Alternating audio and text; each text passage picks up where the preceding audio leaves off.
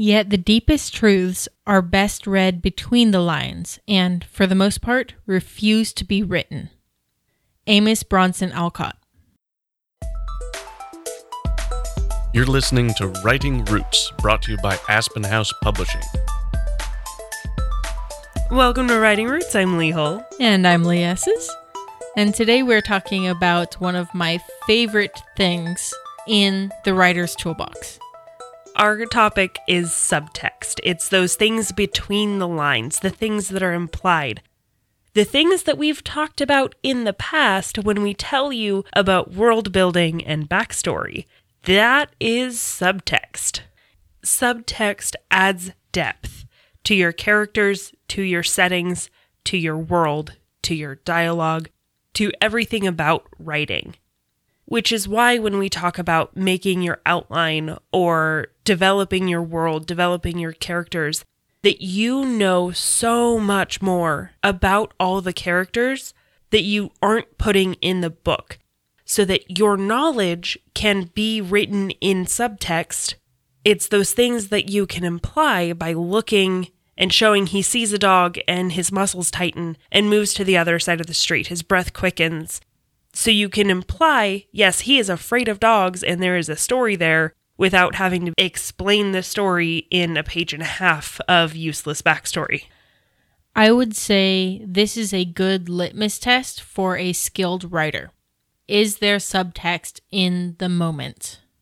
We spoke about this during our Diagnosis Writer series over the summer when we focused on dialogue. A lot of what we said was take stuff out of the quotation marks because then you're moving it to subtext and it becomes a more interesting read. How do you write something without writing it? One of the ways you can do it is your character probably has a tell.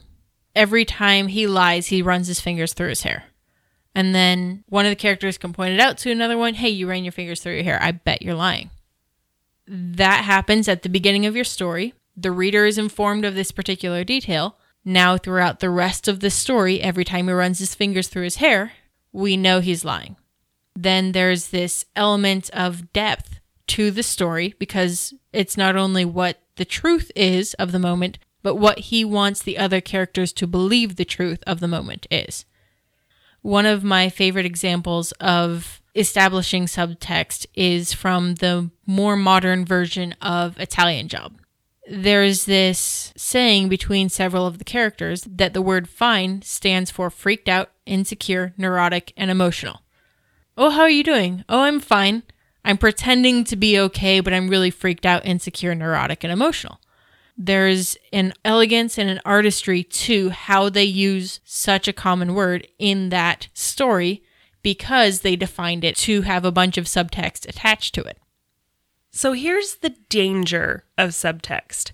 Say you establish something like that, and then you have a time later that they are using I'm fine literally.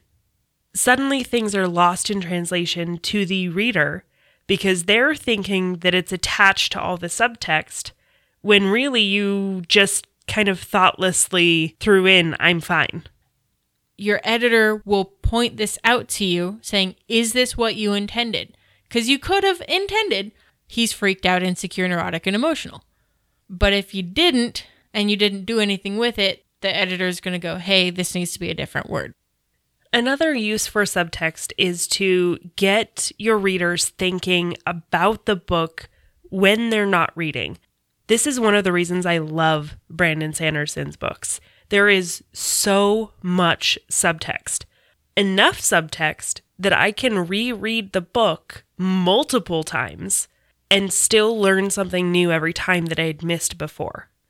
And when I'm not actively reading, I'm thinking about those little details, those little elements about the stories, the characters, the nuances that just fill the books. That is probably why they're so long.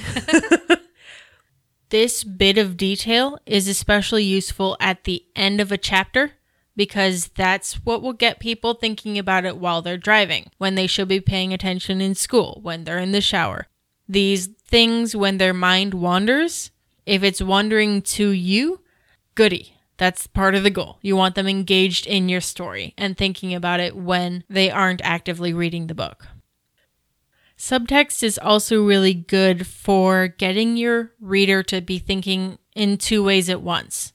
If you're familiar with film, that's called a split screen, where two different things are happening at the same time. Having that subtext established will help your readers understand a lot more of the moment in a lot less acreage on the page, a lot less time spent. We understand what one character is interpreting is different than what another character is interpreting because we know he's lying. There are a couple of times, especially in writing, where subtext is very important. One of the first ones is when characters are lying.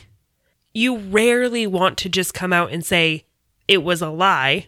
So you want to have those tells, those little nuances that show that without having to say it. Unless, of course, you have that character who just goes, I don't believe you. They'll just call him out on it but that is a character choice.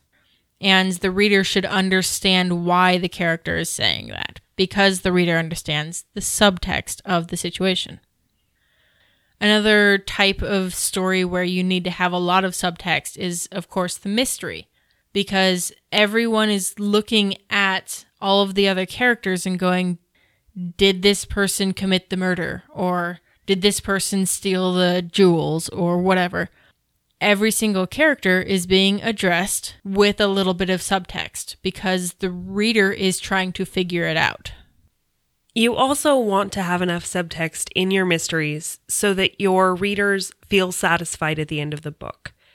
Especially with murder mysteries, where it's a whodunit, you want the reader to be able to pick up on little subtleties here, little subtleties there, that lead them to, by the end of the book, having a pretty good guess about who the bad guy is. And that is all done in subtext. Another great use of subtext comes with introverts. They're not going to be blatant about their emotions. So you need the subtleties of subtext when you have a character who is an introvert, speaking as an introvert. Subtext is the path you take as an author to make sure it's believable for your readers. You also want subtext when you have characters that are falling in love.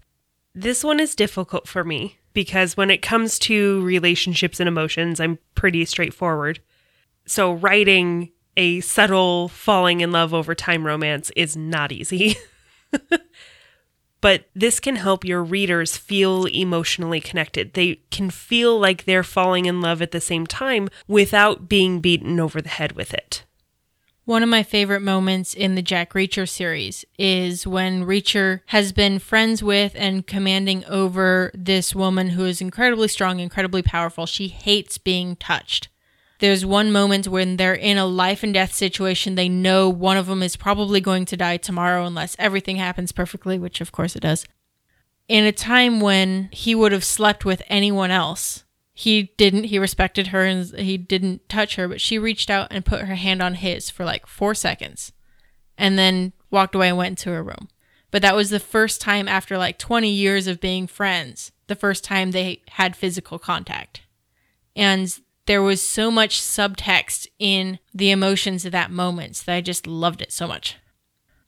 Subtext is also fun when you need something to sound ominous or to carry a second meaning, like the example from the Italian job of I'm fine.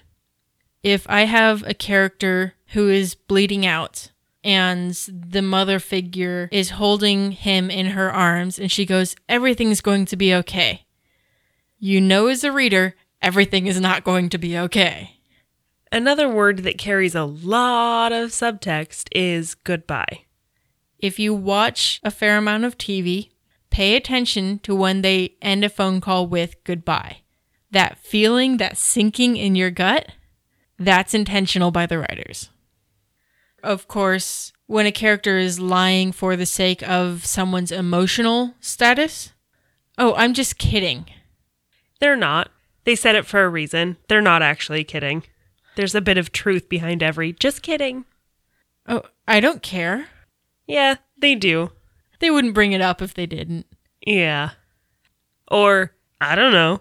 How many times have you met a kid where you ask them what happened and they're go, I don't know.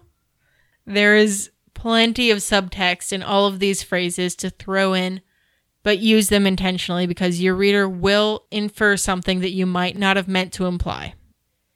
If you have more questions about the use and what subtext is, look up actors talking about subtext. They have to deal with this a lot because screenplay writers write the text and then the actors have to act the subtext. And as the writer writer, you are kind of both. You need to write the text, imply the subtext in a way that your readers can latch onto it and live it like an actor would. So if something feels wrong in the story that you're writing, try implying as much of it as you can with subtext and then bringing it back to literal because that will give you a much richer story. Instead of him saying, I don't want to go fight the dragon, he can hesitate in putting his armor on and he can go, Well, we could always fight the dragon tomorrow. You can start implying all of these things with subtext if you're feeling that your story is falling a little flat. A lot of the time, you just want to make it smaller. Go down onto a smaller level, which we will be talking about in a week. But until then, Write selfishly. If you have a question or comment for our hosts or a topic you'd like us to cover, send us an email at writingroots at aspenhousepublishing.com or find us on Facebook by searching for Aspen House Publishing.